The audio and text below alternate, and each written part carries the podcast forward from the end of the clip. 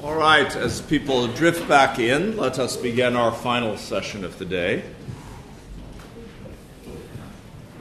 We have uh, a treat for the concluding session, special. We have Z- Professor Zygmunt Bauman with us. Zygmunt is the Emeritus Professor of Sociology in the University of Leeds, where I happen to know there is also the Zygmunt Bauman Center for Critical Theory um, he's well known, I hope, to all of you. If not, then you have the treat of reading his many books before you.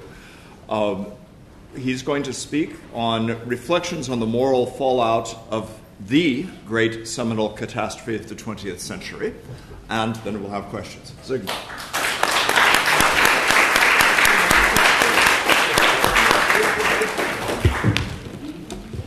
I am tremendously pleased and tremendously grateful to you, Mr. Chairman, and Professor Bobbitt for reminding us of the link, very close link, I would say, intimate link between the 30 years long war of European nations waged on the planetary stage and another 30 years long war uh, of European uh, religions. Well, uh, Great War, but uh, waged locally in Europe. There is in, indeed very intimate link between them, and forgetting about it would diminish our understanding of uh, the long shadow cast by the First World War because this long shadow is a reflection of a bigger shadow, very, very old shadow, 300 years old indeed. And uh, what is even more important, shadow which is still covering our reality, and we don't know what eventually in, from this darkness or semi darkness will emerge. Um, well, uh, thanks to Professor Bobbitt and our chairman, uh, my task is very simplified, uh, the same way as uh, European philosophy, according to Whitehead, is a collection of footnotes to Plato. My presentation will be a collection of footnotes to Calhoun and Bobbitt. The issue was already introduced. Um, well, indeed, uh, I suggest that uh, 1913 in Europe was a culmination, or if you prefer, last act, and perhaps and hopefully beginning of the agony of the 300 years long process started in 1648 in Münster and Osnabrück in Germany. And uh, a process which consisted in the entrenchment, establishment and entrenchment of the principle of territorial sovereignty. Territorial sovereignty, which became, well, the basis organization of human cohabitation on Earth. Territorial sovereignty promoted, invented on European continent, and then transported to the rest of the world through the long process of colonialism, imperialism, uh, but remaining basically European invention, only now being put in action in other continents, in some of them, anyway, in some regions of the world. Uh, in fact, uh, we need to go even beyond 1648 to 1555, where in Augsburg, also in Germany, gathered representatives of the ruling dynasties of Europe in order to find a formula, magic formula, which will put the end to religious wars, devastating European continent, particularly its western and central part. Uh, and they invented, in 1555, they invented the famous formula cuius regio, eius religio, which in very loose but I think correct translation to English means whoever rules decides in which God his subject should believe. That is what happened in 1555. Uh, there was a hope that uh, that will put the end to um, bloodletting and the series of epidemic diseases which devastated European population. Allegedly, German-speaking part of Europe lost 50% of its population during that. And ladies and gentlemen, if you read the, documents of the time, they are strikingly similar to what could be written by the residents of Europe, of Europe, and not only Europe, because I repeat that war was waged on the planetary stage, um, uh, written in between 40, uh, 39, 1939 and uh, 45. Um, I will quote you just one such a document uh, written by a, uh, it's taken from a family Bible in a Swabian village. We live like, we live like animals, eating bark and grass. No one could have imagined that anything like this would happen to us. Many people say that there is no God. Well, it could be written between 39 and 45. Very similar events. But at the same time, as in our own experience during our life, at least my life, you are younger than me, but I remember it. Uh, I think that the first appeal to human reason didn't work properly, and uh, as you know, it took some one more war, one more war in order really it to sink and to be accepted as something inevitable which needs to be put into operation. Um, and uh, such a war in that time happened. It's strikingly similar 300 years ago, almost to the dot, between 1617 and 1648. Very little difference in duration of the years. Uh, there was another 30 years long great war of European nations, and only after that, in Münster and Osnabrück, and other delegations from uh, other delegations of, from ruling dynasties of Europe uh, got together and decided to do something to impose the formula cuius regio eius religio on everybody else.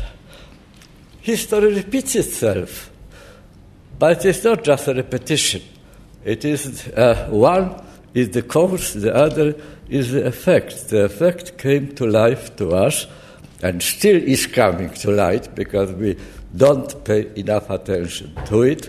I think uh, now, 300 uh, years later. Uh, and I repeat what connects them, these two events. It is the beginning and the culmination point, culmination point of the long process of entrenchment of the principle of, of uh, um, uh, territorial sovereignty.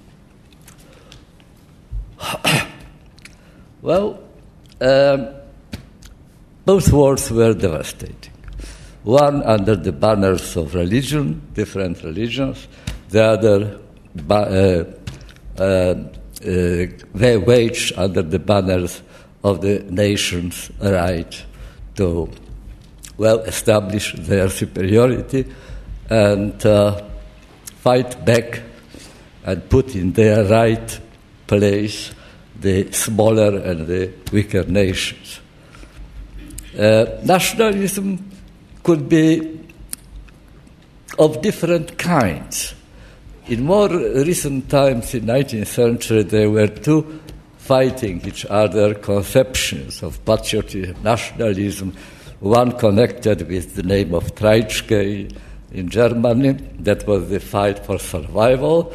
The fittest survive, the unfit uh, have to give room to them. Question of Lebensraum, um, room for expansion, and so on.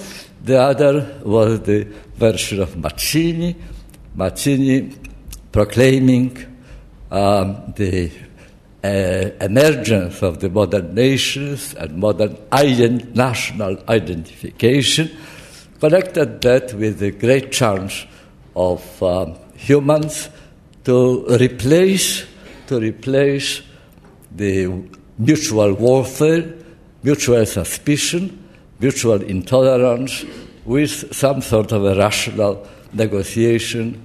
And uh, the idea was that in the world divided between nations, that uh, really may happen. Everybody will be a win- winner. There will be no winners and defeated. Everybody will be better off simply by peaceful cooperation, economic exchange with uh, its neighbors, and also taking some care of their interests, mutual care of the interests of the other side, as a principle, theoretical principle. From there to the political and diplomatic practice, of course, as we all know, uh, there's a very, very great uh, distance. But nevertheless, this accent, let us not forget it, was present also in the negotiation which led eventually to the Westphalian settlement in Münster and Osnabrück. Uh, there were two different interpretations of it. For example, uh, uh, Cardinal Mazarin in France and, uh, and um, Colbert, the minister of the French government, uh, thought that uh, Rhine, the river Rhine, should be not so much a border between two autonomous and mutually disliking countries, but it could be a corridor, corridor uniting them. Well, it is not nothing uh, completely senseless in it, because as you know, every border, whether you like it or not, plays two different roles. It separates, but also organizes border traffic. They are leaking from one, one side to the other. There is a point of contact and point of separation at the same time.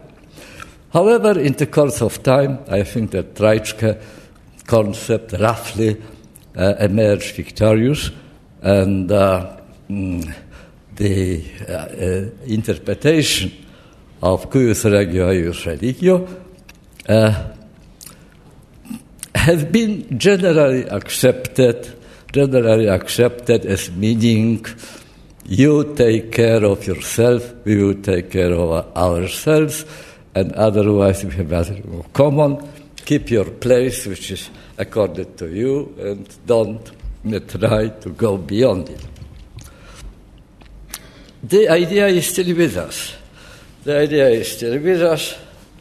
Uh, uh, Woodrow Wilson was uh, frequently and rightly mentioned in uh, this, uh, this morning debate, but uh, what he actually introduced, as you know, was the League of Nations, and Article 10 of League of Nations, uh, uh, League Covenant, so called, is, um, uh, says that uh, it is bound to preserve as against external aggression the territorial integrity and existing political independence of all member states.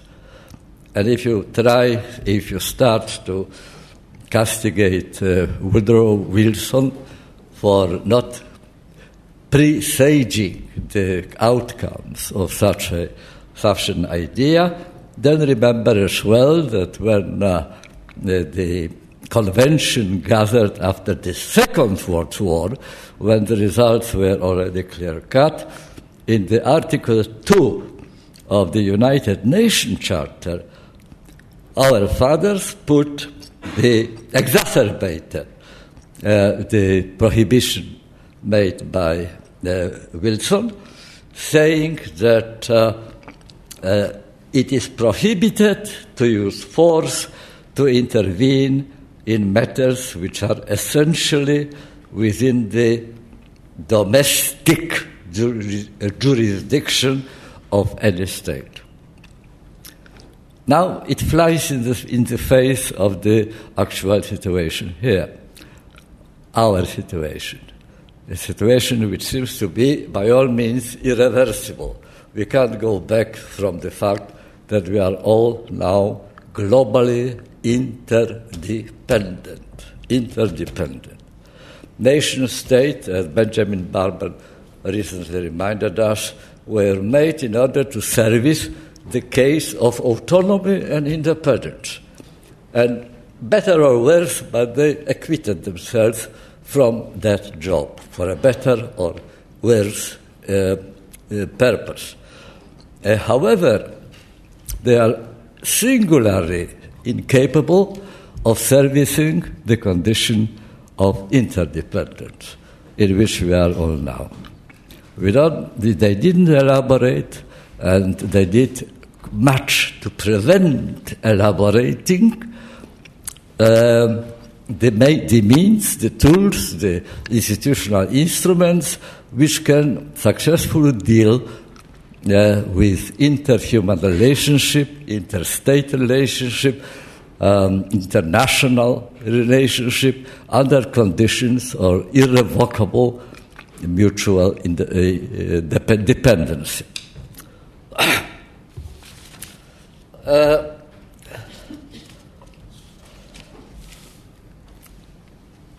problem of territorial sovereignty is still with us. We are still uh, acting under the jurisdiction of United Nations with its, uh, you know, uh, statutes which say what I a uh, moment ago uh, told you about. Um, it is true that after the end of Second World War, there were people, just like Mazzini, uh, like like uh, like uh, Mazarin, uh, which uh, derived different conclusions from the experience of the Second World War. Uh, Jacques Maritain, for example, in 1921, uh, 1951, sorry, recommended to efface the word sovereignty from our vocabulary. He said it's a very dangerous um, concept, a very dangerous uh, concept, leading to unpredictable consequences sometimes, sometimes and very often gory consequences, devastating uh, consequences. And we should forget about this concept which failed the historical exam. Uh, Bernard Jouvenel, six years later, 57, uh, well, he was not so uh, uh outward, so, so resolutely against the idea of national sovereignty, but uh, he pointed out that uh, according to the ruler, the right to define, to define the moral principles, the ethical code of society uh, is completely unjustified and it, uh, and it um, cannot be cleaned of the danger, potential danger it contains. Therefore, he was considering the ways in which uh, the question of morality should be removed from the jurisdiction of the state or its political institutions and consider the need the need of uh, the opinion of the citizenship opinion of the citizenship as the, the only legitimate source of the purposes which a um, represent, which representatives elected by them pursue. Now, as you very well know, the history took different uh, direction. Uh, uh, citizen was uh, either replaced by consumer or rather identified, re-identified, reinterpreted as a consumer of state services, not as a producer, not as an author, not as an auctor. Auctor is a, a combination of two, uh, of two uh, nouns, actor and author. Both author and actor.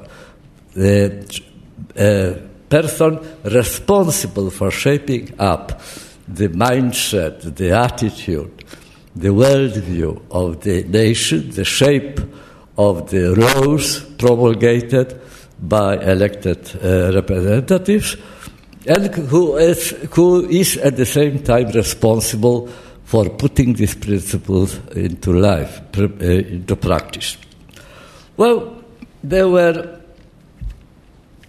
two voices, not very many, and uh, I must make a public admission, public confession. I'm uh, at the end, far end of my life at the moment, and probably it, will, it won't change already. And The mystery which evaded me all the time and still evades me and probably will evade me till I am die, uh, dead is uh, how to make words flesh, how to establish the bridge, the connection, the transformation, the recycling apparatus which transforms a good idea in good deeds. Uh, at least uh, in this case, it was uh, Jacques Maritain and Bernard de Jouvenel. Nothing happened. Nothing happened. We are still in the grips of the principle of uh, territorial sovereignty in the situation in which neither capitals, neither fi- nor finances, nor ideas, information, economy, trade, uh, uh, international terrorism, uh, arms trade, and so on are no longer territorial. They are global. And we are completely hopeless and helpless because we haven't developed a single, really well acting institution which can cope with this new situation. We are, I like to use this concept in state of interregnum. Interregnum means that the, all the ways of doing things properly don't work any longer properly, but the new ways likely to deal properly with the issues are still on the drawing board or in experimental laboratory. Well, that's actually the situation we are. We haven't done away with the inheritance of the past. Um, our objections to it are normally very poorly or very wobbly ground uh, uh, settled, and therefore we are not clear, clear about the future of our cohabitation on Earth. I like to bring to your attention recently published by Michael Ignatieff uh, article in uh, the Republic. Uh, what he says, I like to quote exactly from him. Uh, the article is, kind, is uh, called Sovereign Equality and Moral Disagreement. And what she says there is that sovereignty is back. Our debates about the global economic crisis keep returning to the problem of sovereign debt and the need for sovereign guarantees to reassure the market. We keep hoping that somewhere, sometime in the downward spiral of deleveraging and disillusion, there will be an authority, a sovereign, to take charge and put an end to our anxiety. This longing for an authority after years of market follies runs very deep. And he's right. Well, uh, you know, uh, uh, Sigmund Freud long ago uh, pointed out that uh, the whole civilizing process is the matter of choosing, of trading off, exchanging between two equally essential values of humanity, which can't be disposed of. We need both of them, namely security and freedom. It seems to be, I suggest it's just a, a very vague idea, but it seems to be that if you remember Hegelian triad, the thesis, antithesis, and synthesis, we are now looking for a synthesis between two different things. First of all, there was a uh, concern, above all concern, with uh, the issue of security being uh, secured against the foreign invaders, against people who want to introduce their ideas with a sword in their hand, devastating wars which follow, and so on, uh, at the expense of the freedom of the subject, because you are from now on prohibited to have your own ideas about God. And uh, uh, with further historical development, also other ideas, um, uh, not only about God. That's why I said that the uh, uh, period between the First and the Second World War was the period um, of the extreme extension of this priority of security over freedom. Now, uh, after that, we had a period of uh, fight for freedom, individual freedom, freedom of self assertion, freedom of self identification. Um, identities were proclaimed to be for grabs, um, but at a price, at a price of producing what I call individuals de jure, but not individuals de facto, people charged with full responsibility for their um, uh, fate, but not given means to actually influence that fate, to, uh, to make it more akin to their own preferences and their own wishes. Um, the result is deregulation. Deregulation which goes on for several dozens of years. We deregulate everything. Uh, in the same way as the uh, state, which was called, when I was a student, administrative, bureaucratic state, administrative state, uh, bureaucratic state, and, and similar names, now uh, uh, deregulated, which means it um, got rid of most of its function, which was originally expected to perform. Um, now we are, that was the uh, antithesis, according to Hegel. Hegel would say antithesis to the first thesis, which was that the security is above everything else, and everything else is worthy of being sacrificed for its, in its name. Then there was antithesis, when every definition from outside, every setting of constraints, of regulation, and so on, was considered as an act of oppression. Now we are looking for synthesis. Synthesis which will take the good part of each one of, the, of thesis and antithesis uh, but cleaning them at the same time from parts which are unprepossessing and undesirable. Whether it is possible or not, that's a very big question on which I frankly admit I have no good answer, no good answer. Because, uh, well, to start with, future doesn't exist, and when it starts existing, it is already present, not future. So predicting the future is, uh, I think, an idle uh, phenomenon, and I look back on my own life, it looks like a cemetery of prediction. Um, so uh, uh, the same situation today. The same situation today. What Michael Ignatieff says, and what, uh, why I quote to you, I will uh, make another quotation. The paradoxical conclusion, he says, of all of this is that we want individuals to face less oppression, violence, and fear in this world.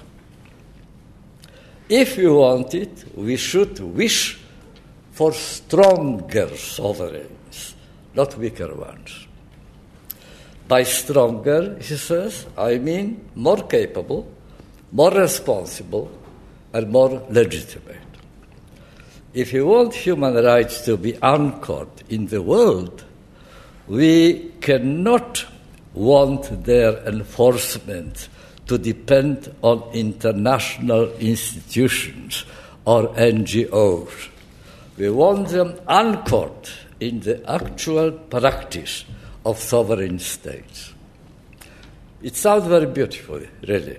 He adds to that if you want markets uh, that deliver jobs, income, security to the people of the world. We want sovereigns with the coercive capacity to force market actors to take responsibility for their risks. As I say, there's nothing, add, nothing to add, nothing to detract from that. It's a beautiful idea.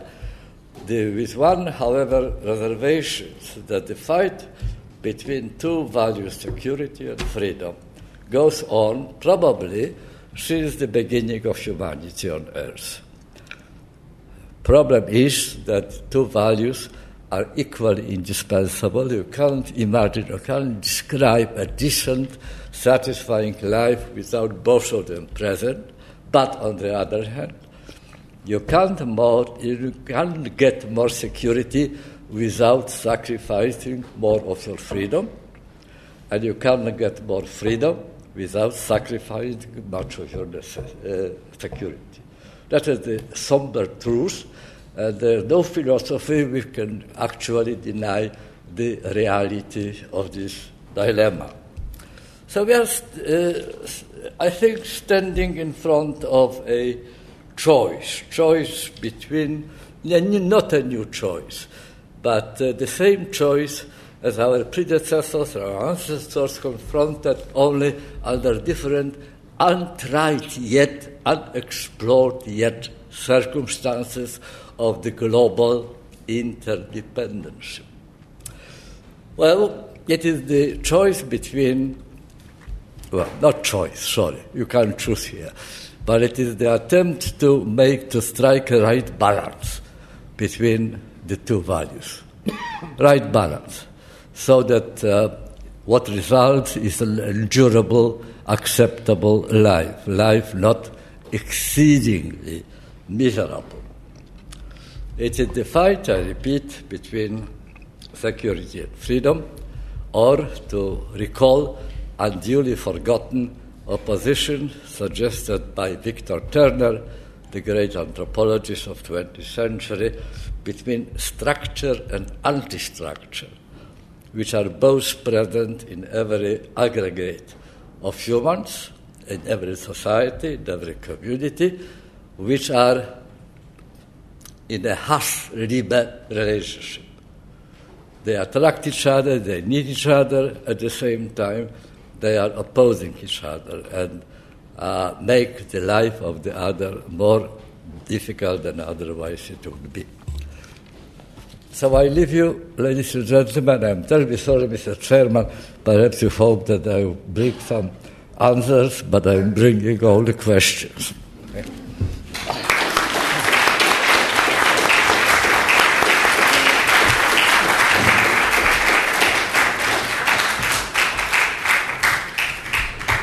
I'm tempted to reduce the usual formula, reverse the usual formula, and ask the audience if you have answers, since we received questions. But we will accept either questions or answers at this point. Bernard.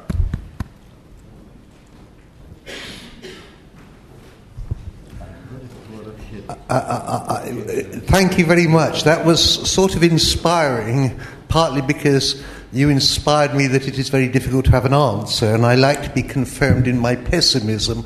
I'm not sure whether you're pessimistic, I usually am.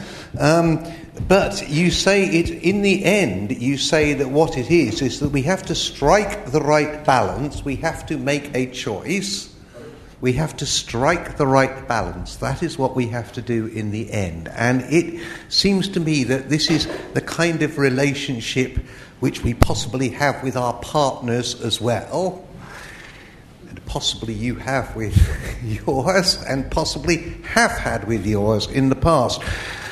Suggest- what you usually have to sort this out is a marriage guidance service. Now, are we actually looking for some kind of international marriage guidance service? Because, nevertheless, we are still requiring some kind of accepted institution which helps us to negotiate this balance. We're still requiring something outside us to assist us in this process of coming together. And so I'm not sure that we get the answer because it then becomes a recursive um, problem. Well, I would say that. Yes uh, I would uh, aware that the fact that something is very difficult or even impossible is not an argument for not trying. Uh, well, even if it's impossible, but it is imperative, it is absolutely necessary, you have to go trying. And that's actually what uh, our European Union does. I think that uh, uh Europe has uh, a new world role to play, the new role of avant garde, probably uh, much more prepossessing, much more pleasant than the avant-garde role which Europe played in 19th century or 20th century. Namely, uh, we are experimenting in Europe in such a way which can uh, reconcile the apparently opposite, uh, uh, uh opposite tasks, namely, on the one hand, the more security for national identity, the more uh, well established identity, separate autonomous identity of the nation. On the other hand, um, well, uh, on the other hand, acting for the common good of something of bigger totality, of bigger totality. Mind you, it's not the first time we go, we live in such a situation. In 19th century, uh, at beginning of 19th century, beginning of Industrial Revolution, it was very much the same story. Uh, until then, in Ancien regime, the power was limited to locality. And then, during 19th century, in an uphill struggle, very, very severe struggle, the newly emerging imagined totality, namely nation or state, tried to establish itself on the top of it. Uh, it went very far it resulted in a, a good deal of centralization, of condensation of power top on the top of society, far away from the life of uh, ordinary people. It still is the fact. People more and more protest against feeling that political elite in their own nation speaks different language the, the language which could express their real problems. So there is a gap between the two. Uh, but uh, I think that, uh, on the other hand, we, we have at the moment uh, uh, voices, for example, like Benjamin Barber. I wonder whether you know his last book, which is the uh, uh, question sentence with a question mark. If the mayors ruled the world, what he's saying is that uh, he goes all the all the hawk, so to speak. He says that uh, nation, nation states are bankrupt. Nation states fulfill their historical role, and you can't start building uh, planetary cohabitation from institutions of nation state because they are made in order to prevent it, precisely to prevent it. Benjamin Barber places his hopes, very controversial issue, but isn't our condition controversial? It is. So uh, his controversial idea is that uh, uh, the starting point and probably also the performer of the role will be uh, cities. Already, for the first time in history of humanity, majority of humans live in cities, so it is not question of minority dictating majority. And um, most of them who live in cities live in very big cities. According to Benjamin Barber, cities can communicate with each other without constraints suffered by the elected government of territorial states. And uh, well, he even speaks there about World Parliament of Mayors. World Parliament of Mayors, which will not be making laws, but which will share experiences, because the problems of living in big cities are the same in Kinshasa in London, we are all facing the same type of ideas, and if one city finds solution to them, everybody else will follow on their own will and be very grateful on the way. That is utopian uh, picture of resolving the issue. But you will probably admit, you will agree that uh, uh, not just Benjamin Barber, but most of us desperately looks now for alternative ways of doing things because we stopped believing that the government will deliver. Oh. Sorry.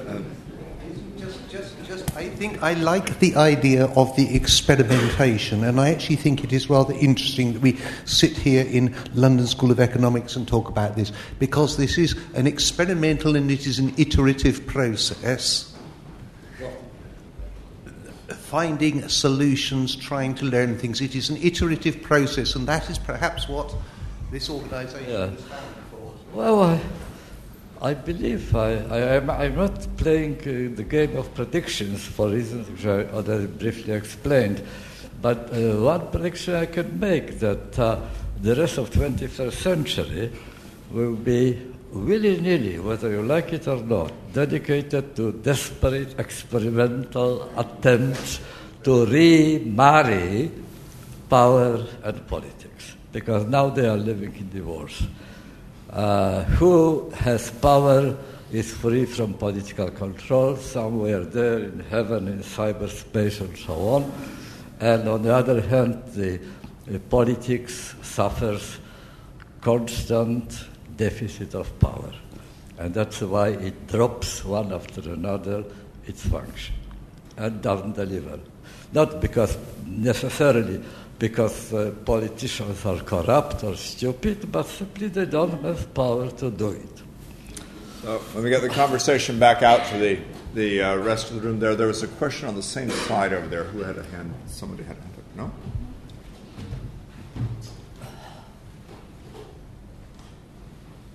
All right, I'm going to take the opportunity to tell you why I think Benjamin Barber's wrong. it doesn't actually stem from World War I, so uh, my idea that we'd get back to the theme of the conference isn't the point. But, uh, and to make it a short story uh, rather than a long one, because I have a long list of reasons why I think he's wrong. Ben's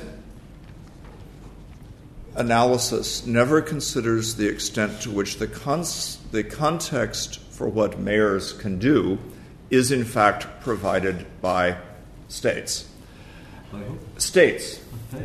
So imagining the freedom, the relative innovation, the high creativity of cities without considering some of the things cities don't have to do because states do them um, is, I think, a distorting of the picture. So they don't have to do the financial work that states do, military defense work that states do, um, some of the other things. So uh, while being very interested in cities and very interested in creative solution finding, I think it's a sort of distorting idea to try to imagine the nation state out of the picture, in a sense. Yeah. Well, uh, there's no need to convince you because I am convinced and I am unconvinced. Uh, I know very well that I have in double mind about it. Uh, uh, not just the question of uh, Benjamin Barr, but take Jeremy Rifkin, who uh, is even uh, yes. more on the utopian side and says that already under this ice cold surface of uh, bureaucratized uh, politics, there is a gathering wave, gathering wave of what he called collaborative commons. Mm-hmm. Collaborative commons. Revolution is not, he says, utopia. Such revolution, morphological, morphological revolution, on the level not on the totality of organism, not taking uh, uh, Winter Palace in Petrograd or the, sorry uh, St. Petersburg, but, uh, but uh, on, at the level of grassroots. It's already happening, he says. Well, I would laugh at it, if not that I remember my student years in London School of Economics. You know, I've heard of it. Yes, quite. Uh, well, uh, I was preparing my habilitation dissertation, and uh, it was on the topic of uh, sociological analysis of the history of labor movement in Britain. And for that purpose, I had to read archives of 19th century papers, and which, which I found yes. in your library. Yes. And um, uh, which uh, paper to take as, if not, Manchester Guardian. Manchester was the heart of industrial revolution sure. uh, in Britain, as you know. And much to my astonishment, I found that plenty of information about uh, one factory which was burned, one factory which was built, you know, this sort of thing. But the idea of industrial revolution appeared for the first time in 1875, when it was almost over, when at the, at the very end, retrospectively, people really accepted that what they went through was not building of a factory or burning a factory or a factory going bankrupt or a, factory expanding, but it was industrial revolution.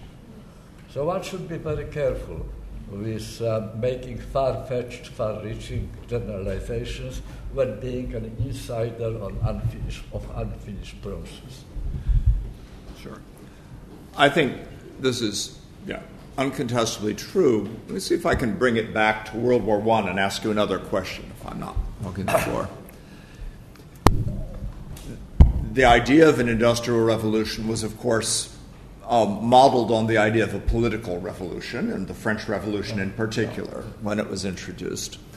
And introduced in a period at the end of the 19th century that continues on into the founding of the LSE and uh, Beatrice Webb's research for the 1909 Poor Law Commission, which is what yielded some of those archives here that you were able to work on. And I wonder if, in the story of World War I, the story of the very um, development of state apparatus, of not welfare states, but states that took on new kinds of responsibilities for the lives of their citizens, whether it's from Bismarckian Prussia or from other examples of this figures. That is, um, we have a war which mobilizes citizens in different ways than previous wars, for the most part. Is this linked to the development of state power engaging in a wider way in society than older notions of sovereigns and their engagement in society might have underwritten? Oh, yeah, that's the difference between Uh, that's the difference between that time and our present time. A fortunate difference, really, because the intellectual mindset at that time was really, as you just said, uh, considering the ultimate taste of, of, men, of manhood, so to speak, war, as the way to clean up society, as the way to bring more vigor, more, more lively, more, more making the world more lively, more livable, and uh, also more attractive. Uh, Hannah Arendt extensively, sure. remember, wrote about that. He, she actually catalogued all sorts of statements made by otherwise tremendously intelligent and tremendously humane people who really believed that in order to make humans more human, you need a war. Among them, there was Thomas Mann, whom we revere, and rightly so, as one of the great humanists, greatest humanists in history. Uh, so that is, that is a problem. I don't discern, perhaps I don't read uh, enough, uh, the semi- similar outspoken, outspoken attitudes, outspoken. Because, uh, mind you, if you take uh, uh, if, if you pay attention not just to the statements by great writers and philosophers, but if you take also uh, the food which, with which we all are fed daily from early morning till late night by television, all this plays shown there, you know, the theme of television dramas, most profitable with highest ratings, but the most profitable part of uh, mass media work, there you see that uh, the situation didn't change that much. Uh, take, for example, the Big Brother, or take the, uh, the weakest uh, uh, link, weakest link. What they are about? They are about rehearsal, dress rehearsal, of the common ritual of exclusion, uh, kicking people out.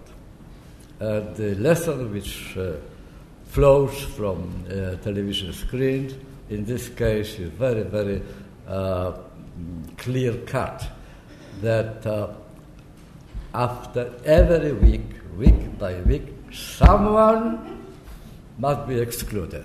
It's the law of nature. Sure. There's no avoidance. So that's a, that's a rule. So, under these circumstances, what is your rational behavior about? Well, to make sure that he will be excluded, not me. But the exclusion is uh, a law of nature, unavoidable, and uh, it is just a fight of survival. Now, this sort of a culture, it, it, culture now is soaked with this sort of understanding of the world. It is either me or him. It is not far away from either us or them. No.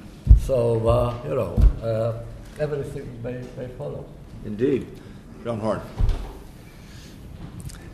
Thank, thank, thank, you so much for your address. Can I just ask a, a, question which, which does come back to the First World War and also to the connection that you drew between the two world wars? In particular, yes, I'll repeat for you. Uh, the, I have had a feeling. Sure. The, the, the, the, question uh, is, is about the relationship of the First World War and the Second World War and the definition of rights as a universal uh, entity rather than something which is located in the national sovereignty that you were talking yeah. about. And my point is that while clearly you're right about the continued importance of national sovereignty, is it not the case that after the Second World War, with the UN Charter of Human Rights, um, the European Council, um, that we have a set of international rights which do not depend on the nation?